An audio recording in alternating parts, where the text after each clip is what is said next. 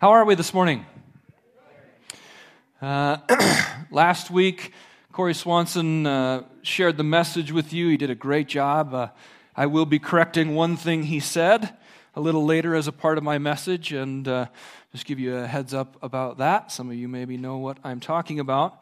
But I wasn't here last week. I was in Spokane, Washington, and I was speaking at a church called River's Edge. It's a church of very young people, a lot of college age and very young adults. There was very few children uh, as a part of it. It was interesting, a little different dynamic, and I was able to share a message with them, spend a couple days with their leaders, uh, just really enjoyed it. Uh, appreciate, you know, we were praying for you guys. I know that you were praying for us. It, it, was, a, it was a good thing for us. I would encourage you, if you do, get over to Spokane. Uh, we've got a couple churches over there that we are associated with, and, and uh, we'd be happy to get you the address for those guys. Uh, and where they meet and all those kind of things. But uh, just really enjoyed that time. I enjoyed connecting with more of our friends at Regions Beyond. Uh, I'm going to be continuing this week. We've been talking about uh, the Word of God and uh, all kinds of aspects of it and different angles and perspectives. And, and today I want to talk about the question is it enough? Is the Word of God enough for us? I think there's a lot of question out there of um, is, it, is it sufficient for me in life? Is it sufficient to guide me in my decisions? Is it sufficient to feed me spiritually? Is it uh, sufficient to help me grow? And I'm going to be starting with a verse that I've started every message with so far this year. Are you guys getting tired of this verse yet? This passage? No. Very good. You, never, you, never, you would never think that someone could preach so many messages starting out with the same passage, but it is a very foundational uh, passage in Scripture with some uh, a lot that we can unpack. And today I'm going to actually be dissecting this verse specifically uh, this morning for at least the first part of what I'm what I'm talking about today. And and we're going to read through it now. And how from childhood, this is the Apostle Paul. He wrote a bunch of the New Testament letters. Uh, most of you are familiar with who he is, and he's writing a letter to a young man named Timothy, or at least I think he was probably still young at this point and how from childhood you have been acquainted with the sacred writings. And we've talked in recent weeks about the emphasis of being acquainted with the sacred writings, that it's important for us, it's very valuable, it provides the foundation of everything we believe. If we didn't have the sacred writings, we would virtually have nothing except that we see in creation and those kind of things, which are able to make you wise for salvation through faith in Christ Jesus. All scripture is breathed out by God Remember that? Pasa graphe theopneustos. The word is breathed from God. It comes from Him. Just like He spoke things into creation, He spoke His word. It's powerful. All scripture is breathed out by God and profitable for teaching, for reproof, for correction, and for training in righteousness, that the man of God may be complete, equipped for every good work. So we're asking ourselves this question this morning Is it enough? Is the Word of God enough? Or do we need additional things? Are there things outside the scripture we need to live a life of godliness or to follow God? Well, as we dissect this word, I think, you know, we were talking about the concept of interpretation in recent weeks, and uh, we had a little handout for you with some uh, typical guidelines on scriptural interpretation. And so we're just going to take a few minutes and see if uh, we're exegeting this scripture correctly or understanding really what it says? Can we dissect it and, and even bring ourselves to a deeper understanding of the scripture? And I want to first talk about who was Timothy really? Who is this young man that Paul is writing this letter to? That has to do with the context. Timothy was, uh, I, I should have looked this up. I think it was Laodicea in the book of Acts. Maybe one of you could check me on that. Was it in, the, was it in Laodicea where Timothy was from? Paul came into one of the cities in uh, Asia Minor and he met this young man named Timothy. His mother was a Jew, his father was a Greek, which is, makes for an interesting dynamic in those days. And his grandmother also was a Jew. Lois and Eunice were their names, and, and they became Christians when they heard the gospel. And Timothy uh, is somebody that Paul took under his wing and he became an apprentice, if you will, of Paul. And as Timothy grew in his ministry, Paul gave him significant responsibilities in the church. He had him go in different places, teaching in different places, sort of representing Paul to the churches that um, Paul was working with at the time. So that's who Timothy was, and that's who Paul is talking to. And we, we can understand that possibly that Timothy grew up learning the scripture because he grew up in a Jewish home. His mother was Jewish. And so he would have been learning those sacred writings in the early years of his life. And of course, we know that at the time of Paul, there wasn't a New Testament writing. There wasn't, the collection of the New Testament was just starting to come together. The Gospels were just starting to be written. The story was just oral at that point, being told of what Jesus had done. And so when the New Testament talks about the Scripture, it's actually referring to the Old Testament. And so that challenges some of the some of the thinking is the Old Testament relevant? Is it applicable to my life? How is it applicable? Well, it was to the New Testament authors and the New Testament believers, and also then it would be to us. We are under the same covenant today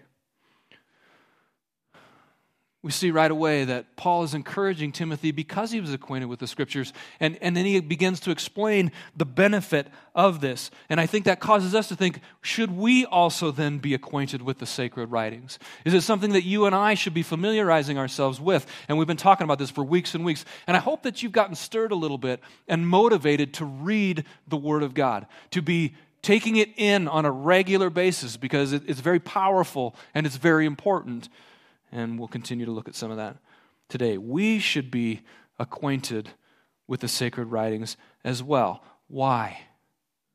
Why should I be acquainted with the sacred writings? Well, let's pick apart what Paul had to say about it.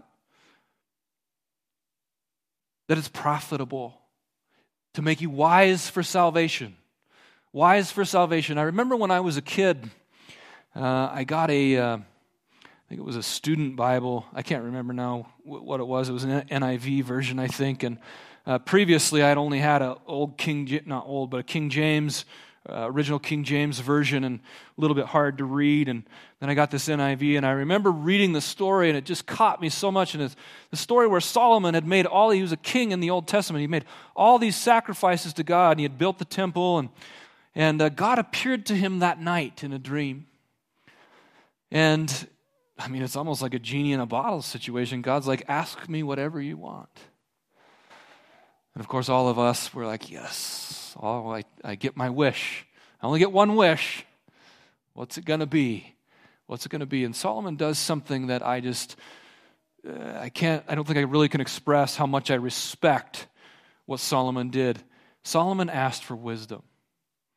Of everything that Solomon could have asked for, he asked for wisdom to lead God's people. And I, I, still remember laying there on the floor in my bedroom reading that story. And it impacted me so much. And I remember reading the Proverbs then after that because, you know, there was a lot of stuff that was hard to understand for me in the scripture. And, but Proverbs is pretty straightforward. And I remember reading that and reading about wisdom and how wisdom cries out, Come to me, learn from me. There's so much.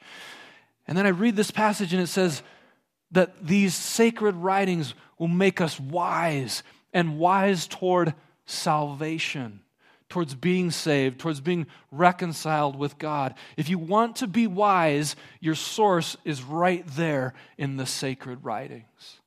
They are able to make you wise for salvation. They're also profitable useful, beneficial, advantageous. All words, you know, when you when you look at another language or a writing that's been written in another language and you're trying to translate it into English, sometimes you don't always have the right words. So there, there are other words that, the, that it gets translated to depending on the version of the Bible you read. But if you look at all of them, you can gain an understanding of what the idea of what's being said in a particular passage is. And this is very easy to do. It used to be you have to, had to know how to read Greek, right?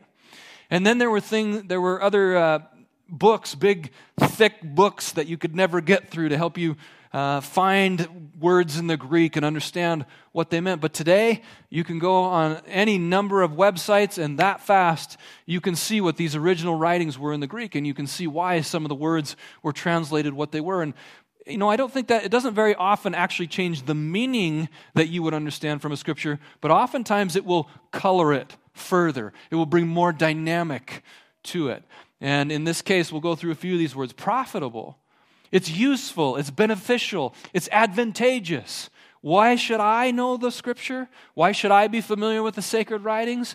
Because it's profitable, useful, beneficial, advantageous to me. Do you want an advantage? Read the Bible. Read the scripture, make it a part of your daily life. And again, all this while asking in the back of our mind, is it enough? Is the sacred writings enough? Paul says that they're able to make you wise for salvation. He says it's profitable, profitable for a number of things. What? Profitable for teaching, instruction. Kind of this word is an instruction with an emphasis on morality or lifestyle. So there's teaching. When we think of teaching, we're thinking of what I'm doing right now. I'm standing in front of you and I'm giving you instruction about something. Or you think of a professor at a school, and that would be an accurate res- representation of this word. What are the sacred writings useful for? They're useful for teaching, they're meant to be taught, they're meant to instruct us with an emphasis on lifestyle. So that, what, that's what that word teaching means. It goes on. Reproof. What is reproof? Why did this word get translated reproof? So the sacred writings are profitable, they're useful, they're advantageous in our teaching and instruction, and also in reproof, proof by which something is proved or tested. So, what do we do with the scripture when we're in, encountering something in life or some new ideas are coming in? What becomes the foundation that we look at to prove or reprove something that we're dealing with in life? It's the sacred writings, it's the Word of God, it's His scripture reproof kind of an examining. You hold it up in comparison to the scripture. And if it and, you know we have some terms that we apply sometimes. We'll say something is biblical. What do we mean when we say something is biblical? It lines up with scripture. That yes this is in agreement with the scripture. It's right and good. Then we have things that are abiblical which would be we don't know necessarily you know there's no information about uh, how much time you should limit your kids to on their iPhones in the Bible. It's kind of an, now there may be principles we can look at, but we don't see anything specific about iPads and iPhones in the Bible. It would be, we'd have some abiblical views about that. Then we would have anti-biblical views. These are views that contradict what the sacred writings teach us. And so when we're reproofing something, we're looking at it, we examine it in light of the scripture, the scripture becomes our advantage in reproving situations that we find ourselves in life. Why is it advantageous to be familiar with the sacred writings? Because when we encounter things in life, we reprove it, re- give it, I don't know how you'd say that. We, we examine it in light of the scripture. And Paul teaches us to do so. It is the instruction given to us. Examine these things in light of scripture. Correction. Oh, we hate this word. Correction, reform to the original or proper condition or to make suitable or straight. Some things are crooked and they need to be made straight. So when, when we make a mistake or, or, we, or we sin, sometimes the scripture corrects us, alters our course. I find this word kind of interesting in light of what the definition of sin is sin itself being crooked, out of alignment, missing the mark of the nature of who God is. And yet, correction is something that brings us back into alignment with who God is, God's ways, God's principles, all of that. So, what are the sacred writings useful for? What is Paul instructing us to use them for? For correction. When things get crooked or out of alignment, we want to get them back into their proper condition. And then ultimately, the whole idea of salvation, man being completely reconciled to God, we see that in the Word. And that's the trajectory that we're on. Correction, and for training in righteousness, chastening Kind of like raising children would be a word this would often be associated with. Similar to teaching in many ways, but this is a correction by punishment or suffering, to prune of excess or falsity, or to cause to be more humble or restrained, to purify, refine, discipline, subdue. So again, we see another reason why it's advantageous to be familiar with the sacred writings of God. It becomes the foundation for our understanding of training and not a very comfortable one, it looks like sometimes. And we know that sometimes. Sometimes God humbles us, and sometimes He, he, you know, he will bring some difficulty in order to correct our direction. And sometimes He prunes things off, and He will refine us. The Bible talks about the refining like gold, the refiner's fire, and we used to sing songs about it, right? It's this idea of a purification, discipline. Ew, discipline. That was part of what I was talking about last week in Spokane excuse me, with the church there is they're looking at the spiritual disciplines as we see them in Jesus' life. Well, discipline's not very fun, but it is something that really helps us. If we want to get in good shape, we got to be disciplined to go exercise or be on a diet. If we want to be disciplined in our spiritual lives, we take in the sacred writings in order that it will train us and lead us and guide us with wisdom and into righteousness and salvation in Christ Jesus. Man, that every man may be equipped, that the man of God may be complete, equipped for every good work man, mankind. This isn't just a gender specific term, it's mankind. Anthropos, that might sound like some other words you know. Anthropology, right? A lot of our words come from the Greek and then we understand. So, what is this about? This is that mankind, not just a specific individual, but that we, all of us, regardless of gender, would be uh, equipped for every good work. Complete, that the man of God may be complete, fitted, perfect, ready Am I boring you yet? Why do we read these sacred writings? Why do we take them in? Because it's profitable, it's useful, it's advantageous for us that we would become complete. All right, this is what, this is what I'm getting at today. Is the Bible enough? Yes, it is. The Word of God that He has given us is sufficient to lead us in a life of godliness, a life of transformation, to lead us into relationship with God, to lead us into relationship with His Spirit, to make us ready for whatever it is He has us to do. This Word of God is sufficient, it is enough. Complete, fitted, perfect, ready, equipped for every good work. Also, an idea of completeness here furnished, supplied, made suitable. Everything you need, every weapon in your arsenal, every tool in your tool bag Every, every word that you need, you can find the foundation for it in the sacred writings to lead us, to guide us in life.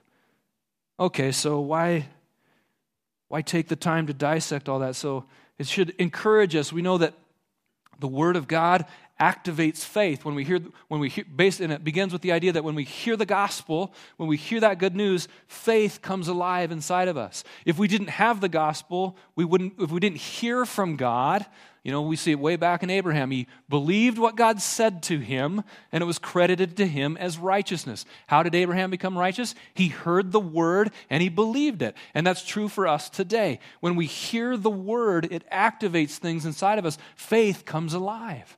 Why should I believe that God heals? Why should I believe that God loves me? Why, does, why should I believe that God cares about my minuscule circumstances compared to Him running the universe? Because I learned that from His Word, and my faith can be stirred to believe Him. So, when I'm asking myself the question, what should I believe about something? When I'm running into a situation in life, I don't know what to believe. I can go to the Word because I know that the Word is sufficient to guide me towards God, towards God's thinking, towards God's perspective. When I'm asking myself a question, what should I believe? We go to the Word of God. How should I handle this situation? I don't know what to do in certain circumstances. Is there something on the heart of God about this kind of thing that I can find in the Scripture to lead me and guide me? What does God expect of me? Does God expect something of me beyond His Word? But God, no, God has given us His Word to equip us for everything He wants us to do, everything that He has for us. Ultimately, it should boil down to this What does God think about something? Fill in the blank. Whatever it is you're thinking about, whatever you're wrestling with, we should always ask ourselves the question first and foremost what does God think about this? What is God's perspective on this issue? And how do I find resolution to that issue? I find it in the scripture. I find it in His Word, what He's given to us. We always turn to God and His Word first when dealing with these matters. Psalm 119, verse 1 Blessed are those whose way is blameless, who walk in the law of the Lord. Now, I thought about this today uh, as I read this passage in Psalm, you know, that, I, well, when I got there and I was looking at it, I just see that the, that uh, Psalm, uh, that Psalm 119 just goes on and on and on and on. It's like 100 and, what is it, 176 verses? Yeah, 176 verses long. over and over and over and over. I, I was tempted to read it to you today, but I thought you might, uh, might hijack the service and cause me to stop. But 176 verses of go to the Word, go to the law, delight in the law of God, delight in His Word, over and over and over and over and over. This, I mean, David, I'm, I guess I'm assuming it was David, it may not have been that wrote the psalm really putting this emphasis on where do I go for my shelter? Where do I go for my guidance? What do I delight in? It's in the, it's in the word that God has given him. And we, we can draw an example from that. How, how do we walk in a blameless way? We walk in the law of the Lord, walk in what he's given us. Though, yeah, we, we don't behave perfectly, we know that. That's why we have Christ to, to cover our sin and our weakness. But as we bring ourselves more and more in alignment with God, we do, we do so in His Word. Why should I believe that the Scripture is sufficient? This, is, this actually isn't true for all of Christendom. There are branches of Christianity that do not agree completely with what I'm saying to you today. Um, so, why should I believe that Scripture is sufficient? It claims to be in and of itself. Hopefully, you see that in some of the stuff I present to you today. 2 Peter chapter 1 verse 3. His divine power has granted to us all things that pertain to life and godliness through the knowledge of him who called us to his glory and excellence through Christ. We've been given all things we need. Now we differ uh, what am I referring to in that? I think probably a good story to tell you about illustrating and highlighting the issue of whether or not the scripture is enough, I think we can go back in time to the early 1500s at the time of the Reformation. And if, if you don't know what the Reformation is, it, there was a man named Martin Luther. He was a, a Catholic priest, and he had some issues with what was going on in the church. And, and so he one day he went to the church door and he was trying to stir debate and he nailed what's called the 95 Theses to the door of the church. And it was these 95 points that he was disagreeing with what the church was doing. And really, one of the main instigators of this was that in the year 1517, um, the Pope offered indulgences to those who gave alms to rebuild St. Peter's Basilica in Rome. So, what happened, stick with me here uh, is the church in those days would sell indulgences. Well, what that, does that mean? In the Catholic tradition, they believe in a place called purgatory, a place in between heaven and hell. And the really, really, really good people went to heaven, and the really, really, really bad people went to hell, and most of the rest of us went to purgatory. I may not do justice on this uh, in, from a Catholic point of view, but I just want to give you a basic idea, okay? And so in those days, if you gave additional money, or you did additional works, it would lower the amount of time you would be in purgatory before you went to heaven. Because, see, that was like a holding tank where you would be being refined. And that, you know, and so that we did, there was a thing called penance. Like if you sinned, you did certain things in order to get that forgiveness process going.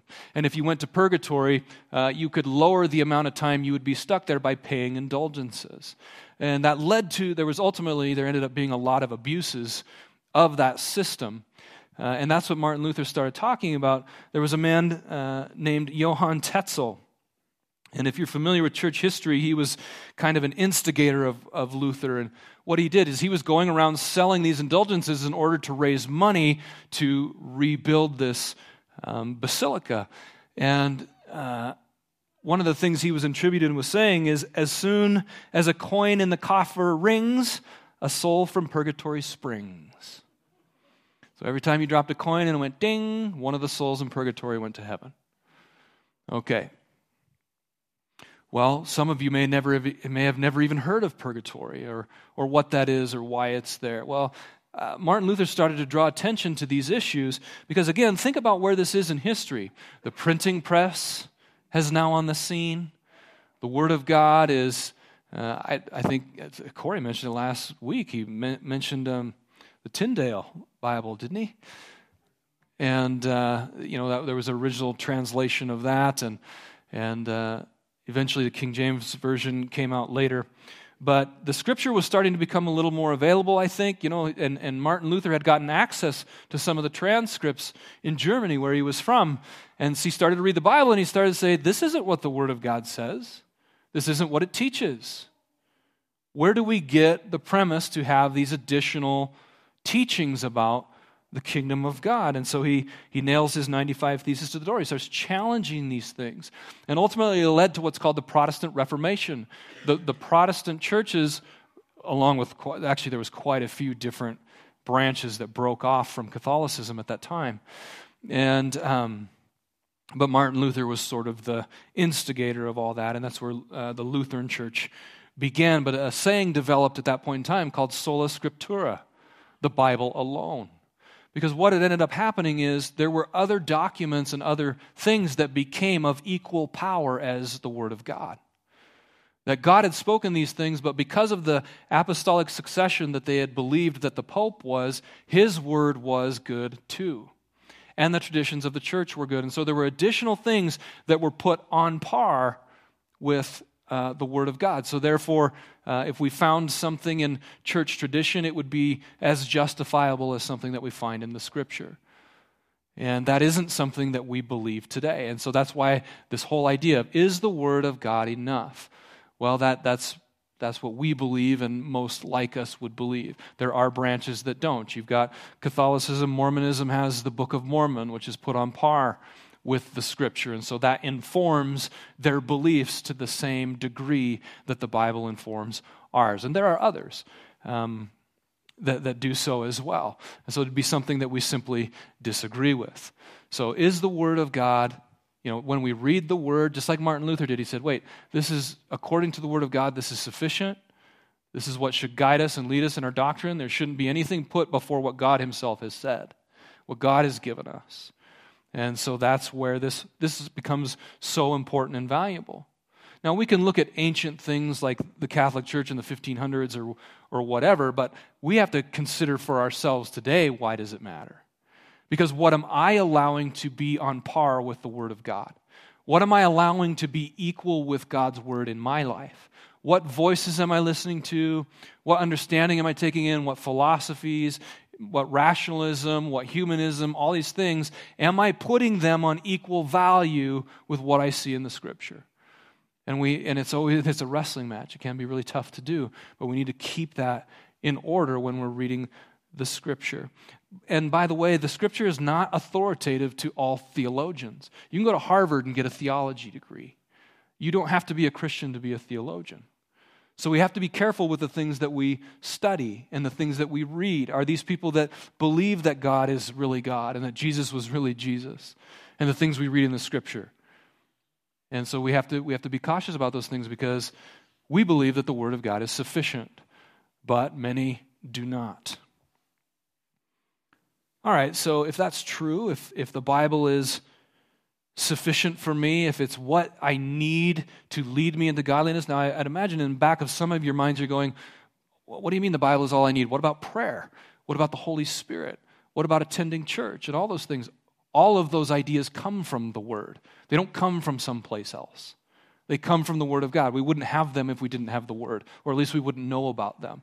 That's why the Word of God becomes the foundation for what we believe. Even when it comes to the things of the Spirit, the things of the Spirit are subject to the Word of God, first and foremost, and they submit to the Word of God. In fact, when we're given instruction on how to judge prophecy and those kind of things, we look at the Scripture. And so we, it becomes the foundational thing. In fact, Jesus himself submitted himself to his own word. We looked at the story in Luke chapter 4 where he's dealing with his adversary. Satan is tempting Jesus. What does he do? He takes the word of God and he wields it in such a way that he ultimately uh, wins the battle, I guess, so to speak. He resists the temptation. Now, I found it interesting thinking about this.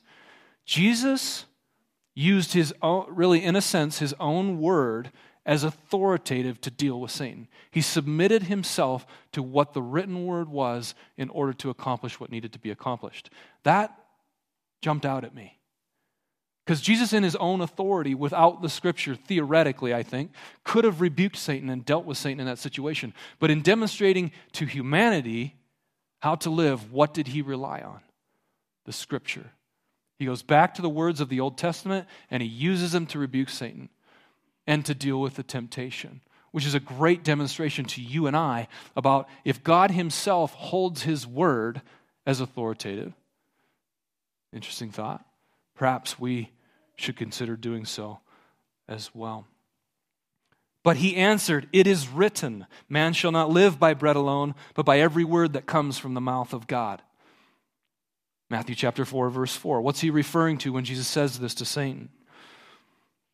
Referring, we talked about this, I think, a few weeks ago, Deuteronomy chapter 8. And he humbled you. Jesus is quoting the Old Testament. He's quoting this passage. And he humbled you and let you hunger and fed you with manna, which you did not know, nor did your fathers know, that he might make you know that man does not live by bread alone, but man lives by every word that comes from the mouth of the Lord. What is the sustenance for life for mankind? It is the Word of God. And even when he was physically hungry, Jesus himself, he relied first and foremost on the Word of God. I don't think it's any coincidence that the Bible often uses that um, analogy of hunger. I even found myself wondering if God designed us to get hungry to then illustrate to us how we should feel about Him and how we should feel about His Word. So if my belly is empty, which, you know, by about 11 o'clock today, it's going to be talking to me, saying, let's wrap this up and go have lunch. I get hungry. I need something. I have to nourish my body in order to keep going, otherwise, I will die. And the Bible itself uses this analogy about our relationship with God and about His Word. His Word nourishes us, it gives us the fuel we need to get where we need to go in life. But if we're filling ourselves up on other things, which we do, that's kind of the nature of idolatry, putting other things before God. I'm going to fill myself with other things to get me where I need to go, but I, I'm going to be left wanting because of that. I don't think it's any coincidence that in Genesis chapter 3, and when we see this story, yes, I'm going back to Genesis chapter 3 again. Again, again. Why do I do that? I'm practicing what I told you a few weeks ago. When, when, we, when we're reading the scripture and we're looking at context, we also look at themes and we go, where did this idea start? Where did it begin? And we find so much of that in Genesis chapter 3, so much of what sets the stage for mankind today. And it, it's interesting that the first sin had to do with eating. You ever think about that? Yeah, I don't think it's a sin to eat chocolate cake, just so you know, stuff like that. I think what Corey, this is where, you know, Corey's an elder in our church, Corey Swanson, who preached last week. And um, I listened to Corey's message, and it, it was outstanding. But, you know, when an elder does something wrong doctrinally, you need to confront them publicly. And Corey did something out of line last week. He suggested the possibility that the tree of the knowledge of good and evil was a pineapple tree last week. And I think that's utterly ridiculous because pineapple is awesome and it belongs on pizza. Okay, so Corey, wherever you are in the world, line up. But I don't think it really is a coincidence that this was an intake. I don't want you to eat the fruit of the tree of the knowledge of good and evil. Oh, sorry, I, I got to do this. I, I was thinking about what fruit I think the tree of the knowledge of good and evil was. I think it was a tomato tree. There are no tomato trees today. I think it's tomato tree, not because I don't like tomatoes, but I mean, those little, those little fruits are um, faking being a vegetable. I just think that's sinister and evil in every way. So clearly, that's my theory. Anyway, okay, I'm moving on. Plus, there's no pineapple trees. God must have cursed them, and now they're just vines that have to crawl across the ground. I don't think it's a coincidence that, that, you know, this idea that I don't want you to take in the knowledge of good and evil as your way to be godly. Could that be what that means? Was it really a tree of the knowledge of good and evil? What are you taking in? What are you relying on for your sustenance? Is it just knowledge? See, we read the Word of God not just that it would puff our heads up with information, but that the power of the Word would transform us and lead us into relationship with God Himself. That's the power of the Word of God. It brings that transformation. And of course, we see how did this all start? And what's been going on since the beginning of time? Did God actually say you should not eat, the tree, eat from this tree? Did he really say that? Is that really what he meant? Because I'm telling you, I'm speaking kind of like Satan here. I'm telling you that he didn't really mean what he said. He actually wants you to go a little further with this and make it mean something it doesn't say and eat of this fruit.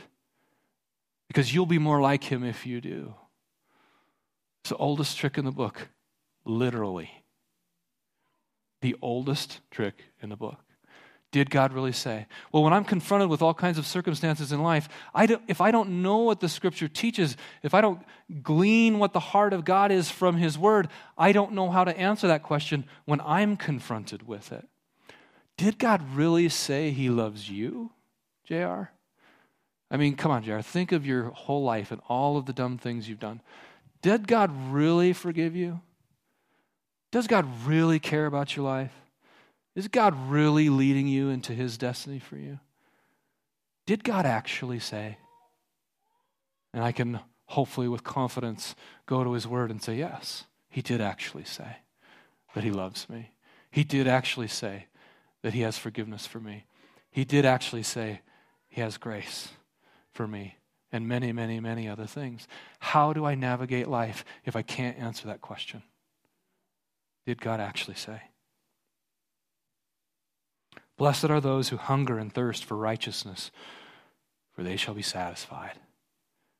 Are we hungering and thirsting? Is there an appetite in us for more than just bread, but a hunger for God?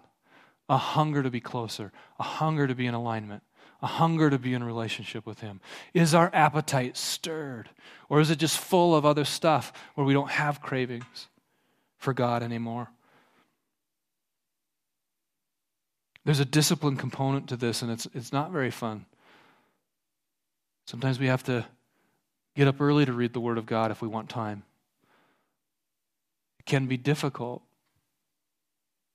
but it's what we want to do, and it's who we want to be if we hunger. Are you hungry? That's what I want you to. It is enough. The Scripture is enough. Are you hungry for that? Because from that, everything else flows. It's what God has spoken for all people, for all time. It resonates through the ages and it satisfies man that man may be complete, equipped for every good work. It's in His Word. I'm going to quickly go through just a couple passages here. But be doers of the word, not hearers only, deceiving yourselves. For if anyone is a hearer of the word and not a doer, he's like a man who looks intently at his natural face in a mirror. For he looks at himself and goes away and at once forgets what he was like. But the one who looks into the perfect law, the law of liberty, and perseveres, being no hearer who forgets, but a doer who acts, he will be blessed in his doing. Looking into God, looking into what he has said, looking into the parameters of the covenant that he's given us. We're in the same covenant that was initiated at his death and Pentecost today. The same covenant is in place, not beyond. Let's go to the next passage. If you put these things before others, again, Paul's writing to Timothy, if you put these things before the brothers, you will be a good servant of Christ Jesus being trained in the words of the faith and of the good doctrine that you have followed. Paul's doctrine was good doctrine, and the words of Scripture activate our faith. Have nothing to do with irrelevant, irreverent, silly myths. Rather, train yourself for godliness. What are we instructed to do? Train ourselves for godliness. How do we do that? He instructed us in the passage earlier through the Word. For while bodily training is of some value, godliness is of value in every way as it holds promise for the present life and also for the life to come. There's an important little nugget right there for the present life too, not just the life to come. Did God really say that He has blessings for you even in this life? Yes, He did. Yes, He did. Did God really say? Our infusion of the scripture opens us up to many things. It gives a platform for many things that we enjoy in our relationship with God. We get those things from the Word, things like His Spirit. We, we get those concepts and ideas, and our faith becomes activated when we study it and we learn, and God speaks to us through His Word. Our friend Kendrick in North Carolina, uh, who leads the church that our friend Clem Ferris is at, um, some of you may know Kendrick, he's spoken here in the past. One of his values is enjoying God. Enjoy God. How do I enjoy God? How do I get these? How do I come to this place of understanding that I even can enjoy God? It's in His Word. Read it. What has He said? How do I know that that's true? Has God said in some way that we can enjoy Him? You have to check out His Word. So we're going through it and we read it and we say, Wow, my sins are forgiven. My conscience can be clear. Wow, because I am forgiven, death can't contain me anymore.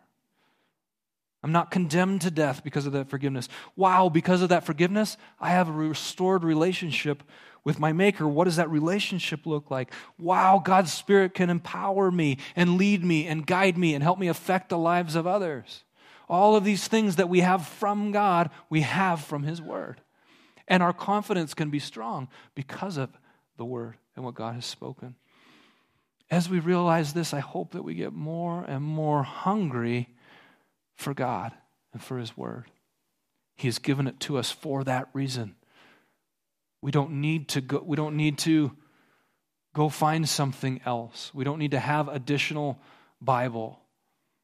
God has provided something sufficient to us. Every time He initiated a covenant in the Old Testament, we see the parameters of those co- the covenant, and in the New Covenant, we see the parameters of that, all within the written Word. All that we have for the context of this New Testament relationship with God is within His Word. Hebrews chapter four, verse eleven. I'll wrap up with this. Let us therefore strive to enter that rest. He's talking about a Sabbath rest and how Christ is, is the Sabbath ultimately. He's the rest that we ultimately end up in in life. Let us therefore strive to enter that rest so that no one may fall by the same sort of disobedience. For the Word of God is living and active, sharper than any two edged sword, piercing to the division of soul and spirit, of joints and marrow, and discerning the thoughts and intentions of the heart. And no creature is hidden from his sight, but all are naked and exposed to the eyes of him of whom we must give account. This is a powerful scripture that, that I hope uh, just sears into your mind about the Word of God is not a dusty old book that belongs on a shelf or in a box somewhere. It isn't even really about the book, it's the Word of God. It's what God has said. It's timeless, it's alive, it's active. It will discern your thoughts, it will expose your heart. And we're so grateful that within that we find the grace to run to God in that moment. That it says in Hebrews that we can go to God in His throne room in confidence. We can open those doors and go right before the master of all things and be reconciled to Him and build relationship with Him in this, because of this powerful thing He has spoken and done in the world. Would you stand?